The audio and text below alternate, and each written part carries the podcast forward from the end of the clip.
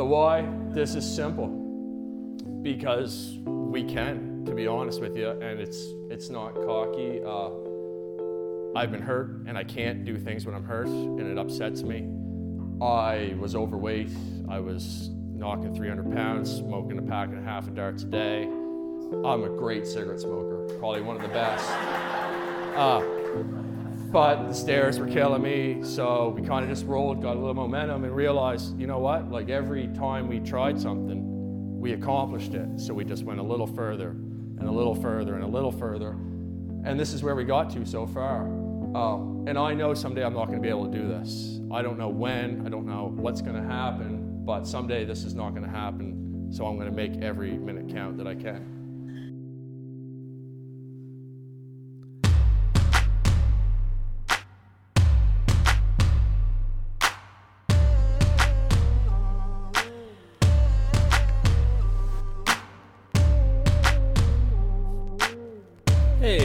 Everybody, this is Dave Green. I'm Chris Surrett. Welcome to the Night of Adventure podcast. This is the podcast where we explore the human spirit through storytelling. And this week we have Chalmers Blinkhorn. Oh man, uh, Chalmers. So Chalmers is a grant recipient. That's right. Recipient, and uh, And that's his real name. yeah, that is his real name. The coolest name ever. It's amazing because he's so pure. It's he, he it's a pure sense of adventure. He's going out there for the experience. I He's not looking for fame. He's not looking for money. No, he just wants to do it, and he comes from an unhealthy background, and that's, right. the coolest part of the story. I think is that he changed his life. He stopped smoking a pack a day. He lost a ton of weight, and he just no prior experience. Just said, "I'm going to go do all these things," and just starts Yeah. doing them. I mean, it's super inspirational. Um, he's hilarious, um, and he does a great job of you know if if you listen to him talk and you don't think, well, I guess I, I could I could do that. Um, you're not listening close enough because so Chalmers Blinkhorn, uh, enjoy this.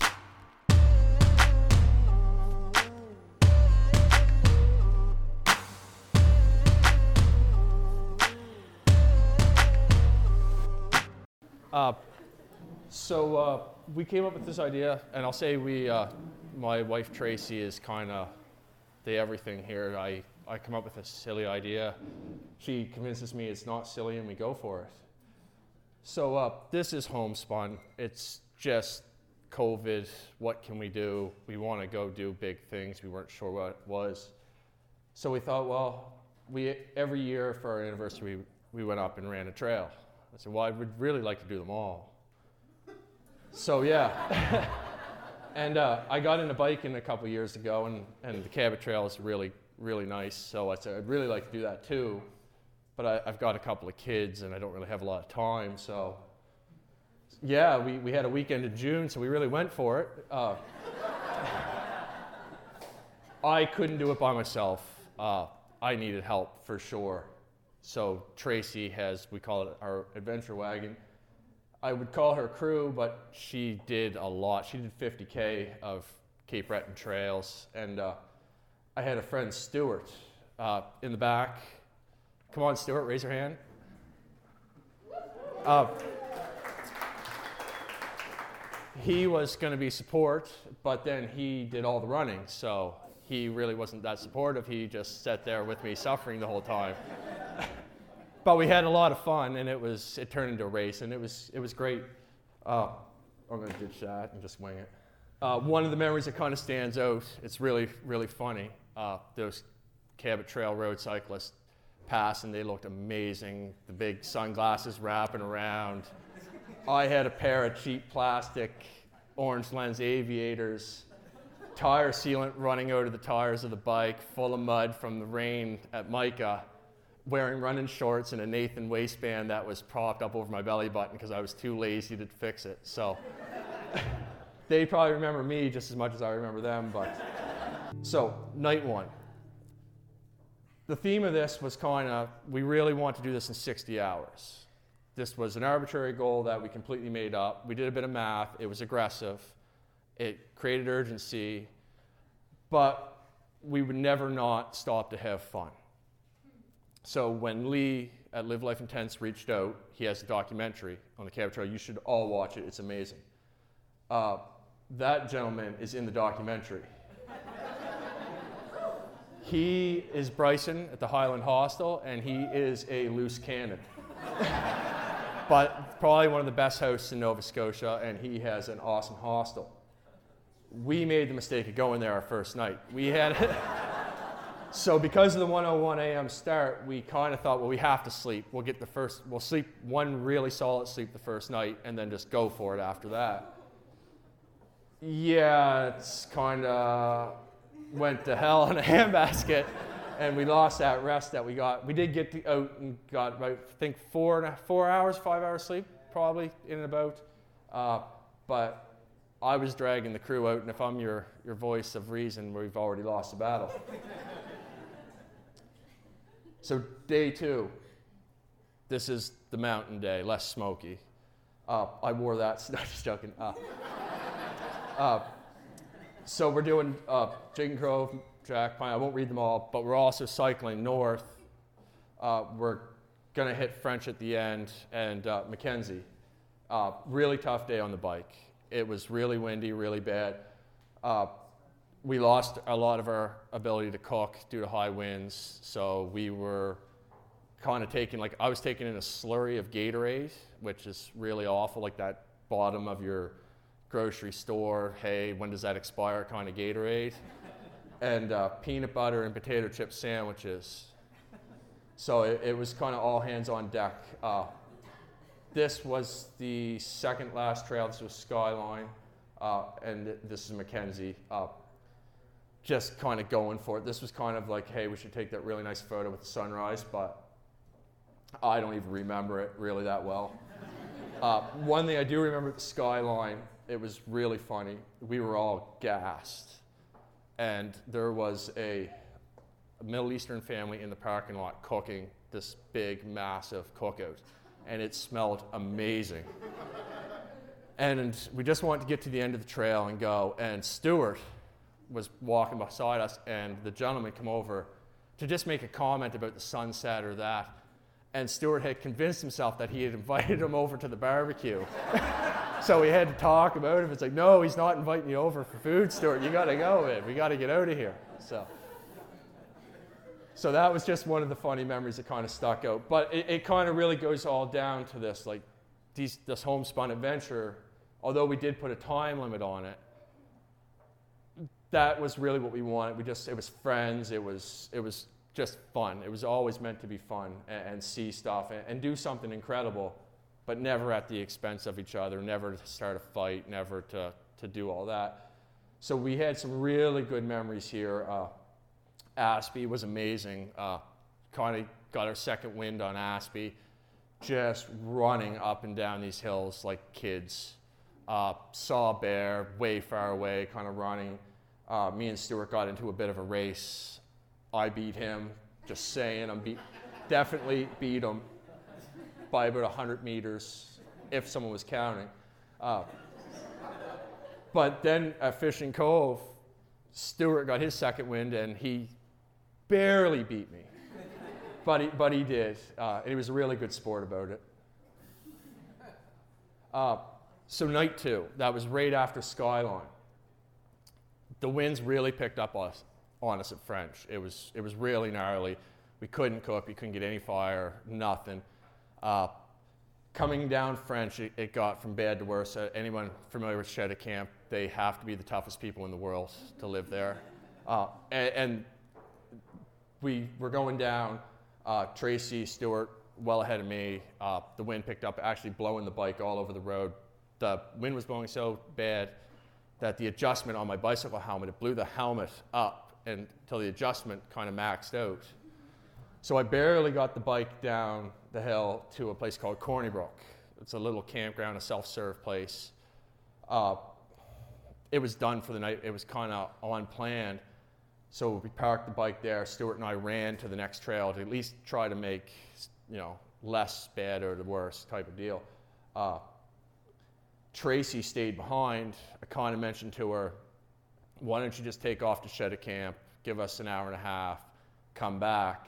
Uh, I come back after the trail, just miserable, miserable experience, kind of defeated. Uh, there's a light on in a hut in the back. We didn't even see the hut when we got in there. I was like, oh, great, a park ranger came in.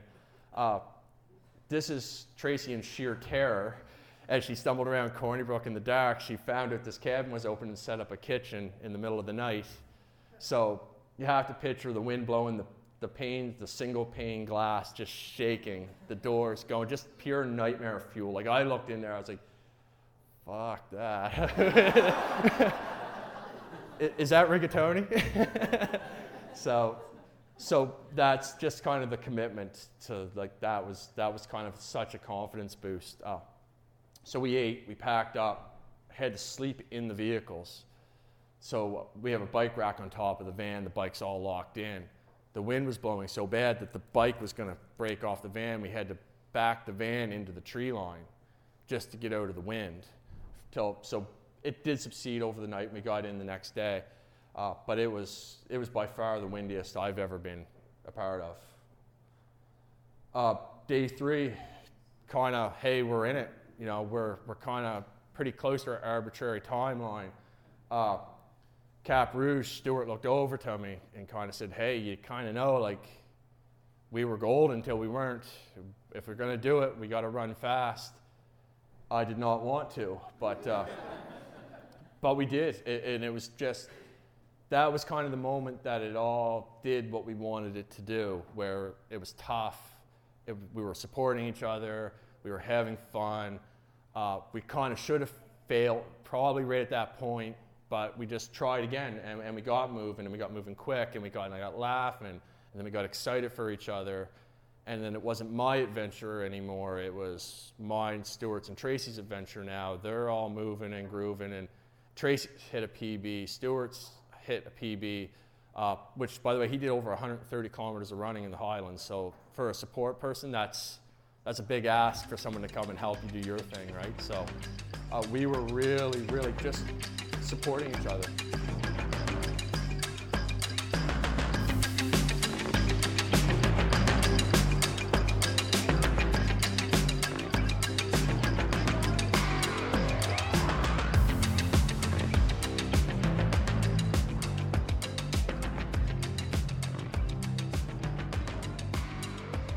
Hi, I'm Dave Green. I am the founder of Night of Adventure. Our mission is to explore the human spirit through storytelling. The Night of Adventure grant was created as a way to give back to our community. The grant supports grassroots human powered expeditions and adventure. Here are some words from one of our past recipients. And don't forget to get dreaming, start planning, and remember to apply to the Night of Adventure grant. My name is David Bowman. I'm 26 years old, and I'm one of the 2022 Night of Adventure grant recipients. In July 2022, I traveled to Whitehorse, Yukon, and raced the 50 mile Reckless Raven Ultramarathon. And it was through the generous support of the Night of Adventure team that I was able to enter, train for, and travel to this race. But more importantly, Night of Adventure has given me an avenue through which I can connect to a community of enthusiastic, like minded folks through dialogue, knowledge sharing, and storytelling. This, in my mind, is truly one of the greatest things about the outdoors community, and Night of Adventure has encapsulated the spirit in a rich, meaningful way. I'm so grateful to be a part of this group, and I can't recommend enough to you that you check them out, share your story, and if you're even slightly interested in applying for their grant, go for it. You won't regret it.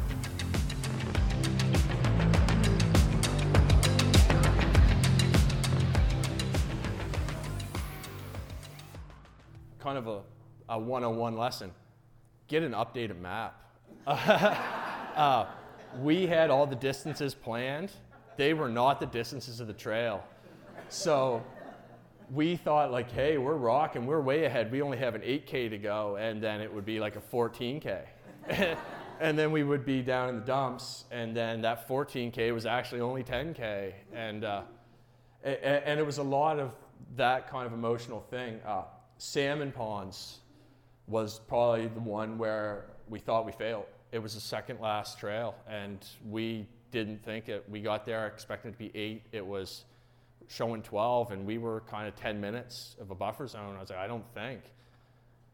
We tried. We tried our best. We got down there. The trail was only 10, and, and it's like, oh, well, we're not that bad. Uh, we started running quick. We got to the Acadian, and uh, Stuart and I kind of looked at each other. Tracy was getting the van together, kind of, she had done a, a, massive couple of days. And, and I just ran, and Stuart ran it, and uh, we separated, and it was amazing. We just climbing hills, running down the hills. Uh, can't tell you what anything looked like. It was solid fog, but you could smell the forest floor when you got down there.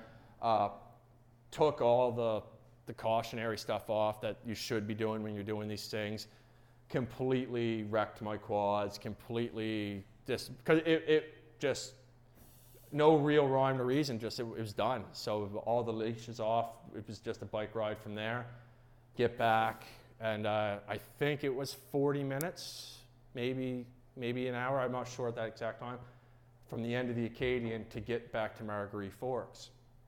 Uh, got dressed, uh, stomach's wrecked at this point. I've got no calories are going in well. Uh, the slurry of Gatorade is nothing but heartburn at this point in time. Uh, the peanut butter sandwiches are done. Uh, so I had mangoes, dried mangoes and I stuffed about a handful of those in my mouth and just chewed and got on the bike in my kit that I hadn't worn in two days uh, and refused to look at a time telling device. And, and, just my head down, and I can remember thinking two things. Uh, one, how on earth are the lawns so nice in Camp? This place is. uh, and, and, two, uh, I just got to get to this arbitrary bridge. and I got to the bridge and I looked at my my, I think I had my phone, and uh, it said that I was like 15 minutes out, and I knew it was only 10 minutes away. Uh, and I was like, oh man, or no, it was, um, anyway, around that time it was super close. Uh, I go and, and, I get to where I think Live Life Intense is. It's Margaree Forks, it's one road. I can't mess this up. How did I pass it? Uh, and I'm stopped at the top of a hill, and I'm like, oh my God, I'm gonna not finish this. My crew hasn't passed me they were, I left first. Where are they at? Did I take a wrong turn on the Cabot Trail? and I hold up my GPS and I'm like, no. So I, I get going and, and I finish. Uh, 59:31 was the exact time. Uh,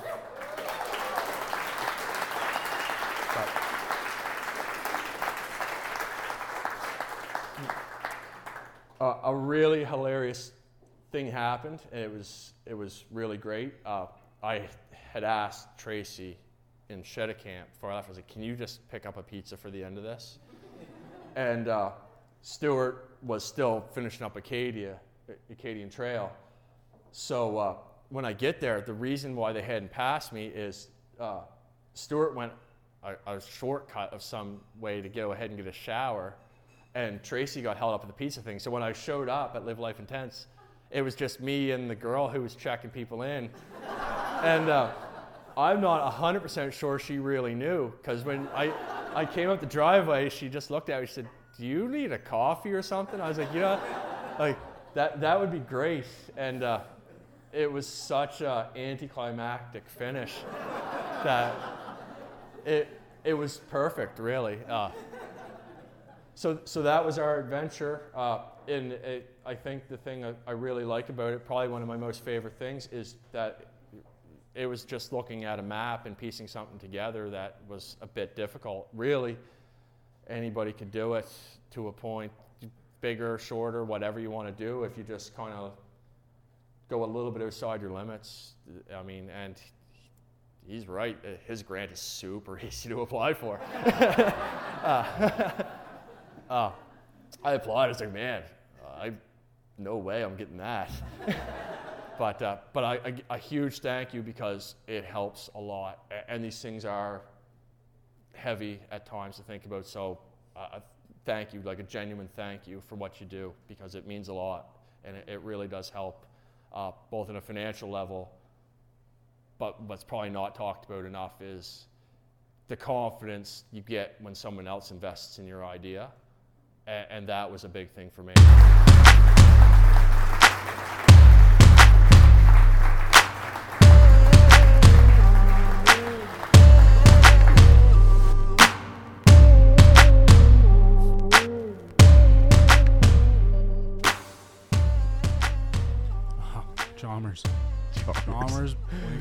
What a beauty! What a beauty! I can't believe that he got all the way. He, I can't believe he got to the end and there was nobody waiting for him.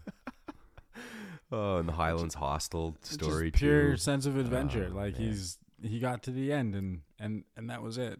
Yeah. He's like, oh, so this is I'm so I'm done now, Yeah, what a, what a worthy grant applicant recipient. right? Um, oh man, like Yeah. just the perfect example of just going for it and uh, creating his own. Like that, that is so creative to come up with that idea of like, yeah, what can I do? I'm just gonna run this and bike this, and you know, like it's such an original idea and so right. cool. And I always and people ask me where where do I where do I come up with these ideas? Or I would ask Blinkhorn the same question. He would have the same response. We all look at the same maps. Mm. So you just got to open up those map books and start dreaming sometimes. And uh, Chalmers really, he really did that. And uh, very proud of him as a uh, now a Night of Adventure alumni and a grant recipient. He is pure sense of adventure. Thank you for listening, and until next time, adventure on. Amazing people everywhere you go.